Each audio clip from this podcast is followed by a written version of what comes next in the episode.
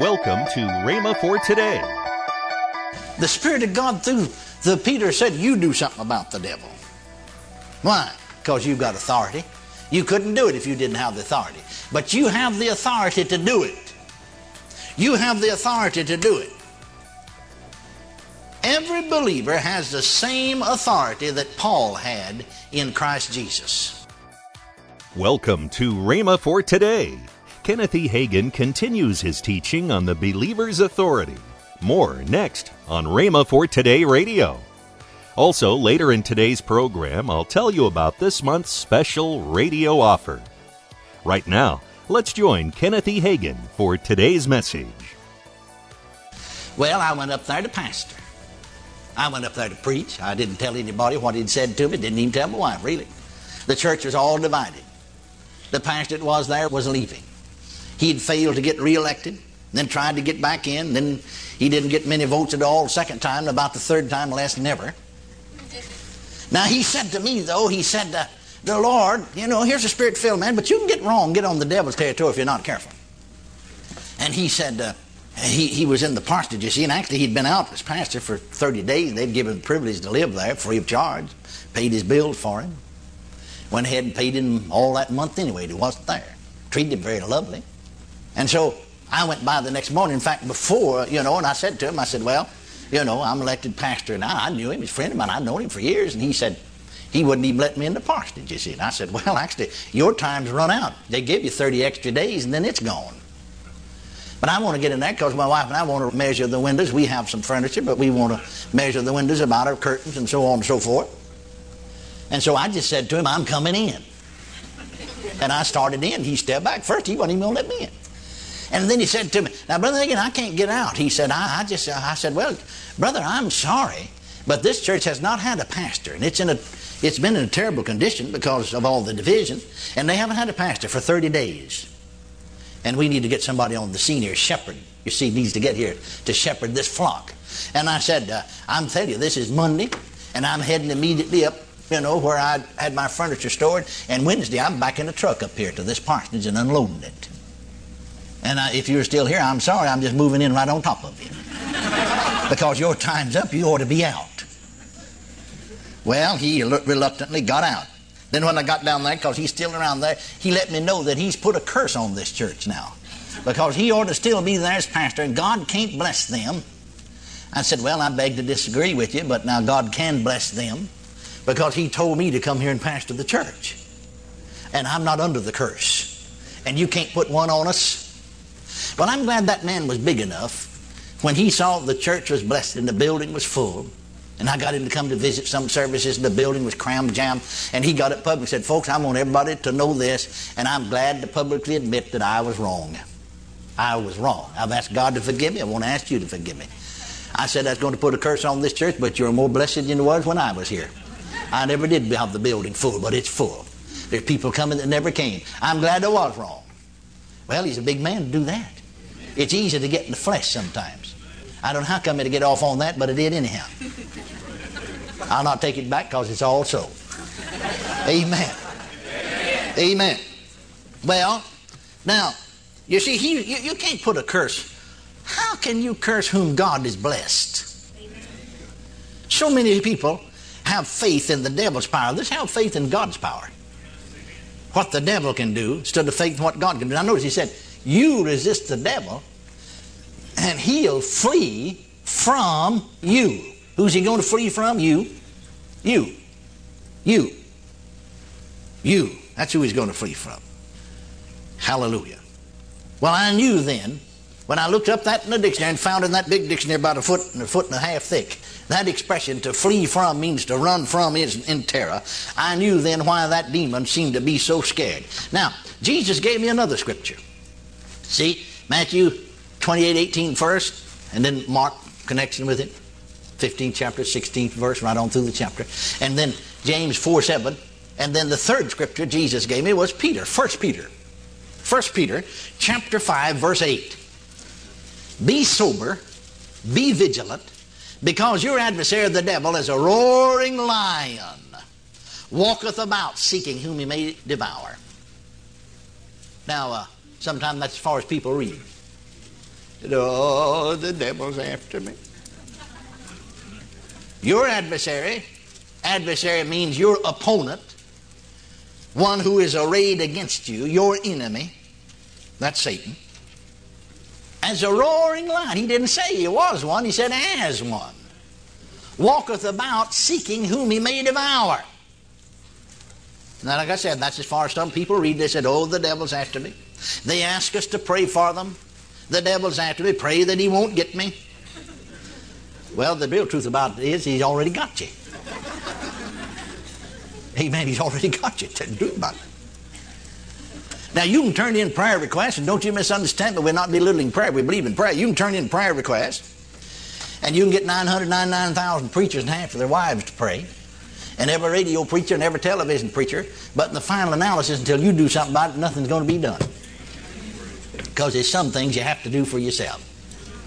Amen. We might as well face up to it. We have something to do about it.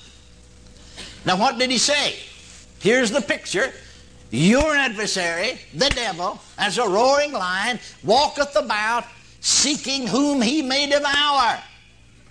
Now, these are Christians that he's wanting to devour. It's not sinners, he's already got them. Amen. Isn't that right? Peter's writing to the church. Now, what are you going to do about it? Are you just going to say, well, we're whipped, you know, nothing we can do about it? Devil's so powerful. He's taking everything over. I guess I'm next. No, no, that's not what you're going to do. What are you going to do? Just sort of roll over and play dead? Maybe he'll go away? Hide your face or stick your head in the sand? Maybe it'll go away? No, no, no. Read the next verse. It'll tell you exactly what to do and tells you to do it. Whom resist? steadfast in the faith.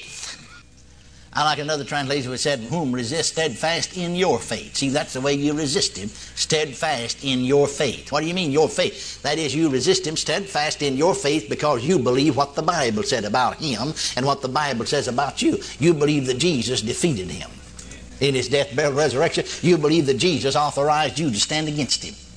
You resist him steadfast in your faith, knowing that the same afflictions are accomplished. Afflictions there doesn't mean sickness, it means test or trial. Same tests, same trials are accomplished in your brethren that are in the world. Now, as I said, whom resist steadfast in your faith instead of the faith. Now, here Jesus said something to me in this vision that's very apropos to us. He said, uh, Peter did not write this letter to the church Here's what Jesus said to him. And say, now, word has just come to me that God is using our beloved brother Paul in a real unusual way. In the cloths and handkerchiefs that he laid hands on are carried unto the sick, the diseases depart from them, and the evil spirits go out of them. So if you want to get rid of evil spirits, I suggest you write to Paul. That's what Jesus said to me. That came as a real shocker to me way back there in 1952. No. No, he didn't say get anybody to do it. The Spirit of God through the Peter said, You do something about the devil. Why? Because you've got authority. You couldn't do it if you didn't have the authority. But you have the authority to do it. You have the authority to do it. Every believer has the same authority that Paul had in Christ Jesus. Folks are always asking me why they don't get healed they're asking me, you know, why this happens and that happens and the other happens. If you listen carefully now, you'll know why it happened because you, you let it happen. You didn't exercise your authority. Now, when we're, when we're baby Christians, we can carry one another for a while on our faith and prayers. Just like in the natural, somebody's got to carry a baby and clothe it and feed it. But the time comes, and God intended, see, because He said, Desire the sincere milk of the Word that you may grow thereby. God intended that you should outgrow that babyhood stage, and He won't let anybody carry you after a while. And you'll have to be on your own. So that's why that we teach people, praise God, to, to what belongs to them. And we must teach people what belongs to them. Can you say amen? amen? We must teach them what belongs to them. Let's look at it again real carefully here for a moment.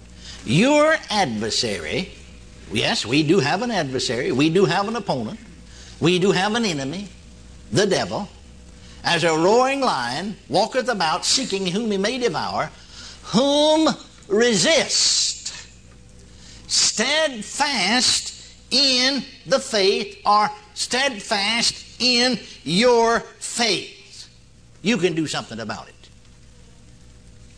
See, both Jesus, James, and Peter tells us to do something about the devil.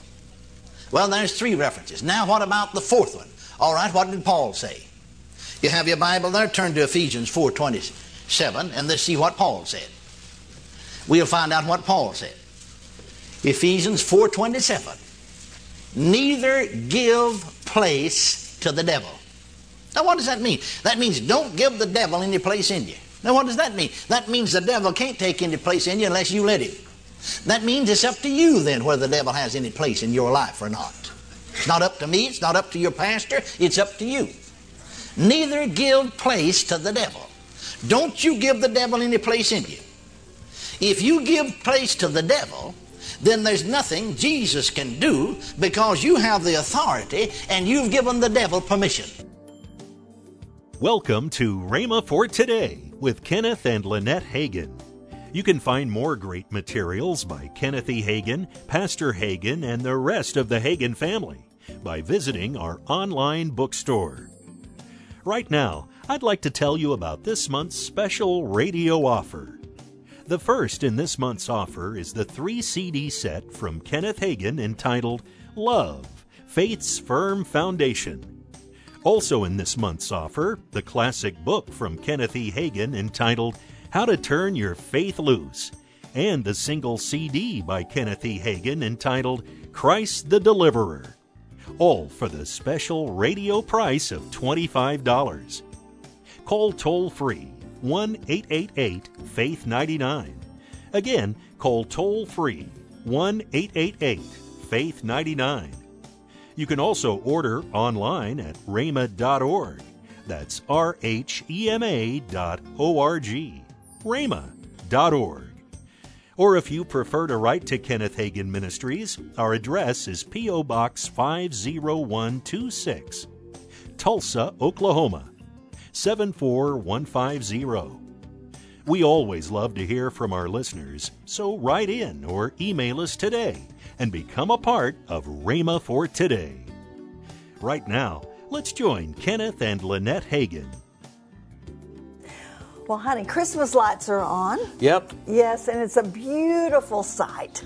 Yeah, And- they came on on the the Wednesday night before, before Thanksgiving. Thanksgiving, yes. And they will stay on till uh, nightly through January the 1st. Uh, uh, they come on when it gets just gets dusk or Mm-hmm. Yes. dark, starting to get dark, and they stay on to 11:30 p.m.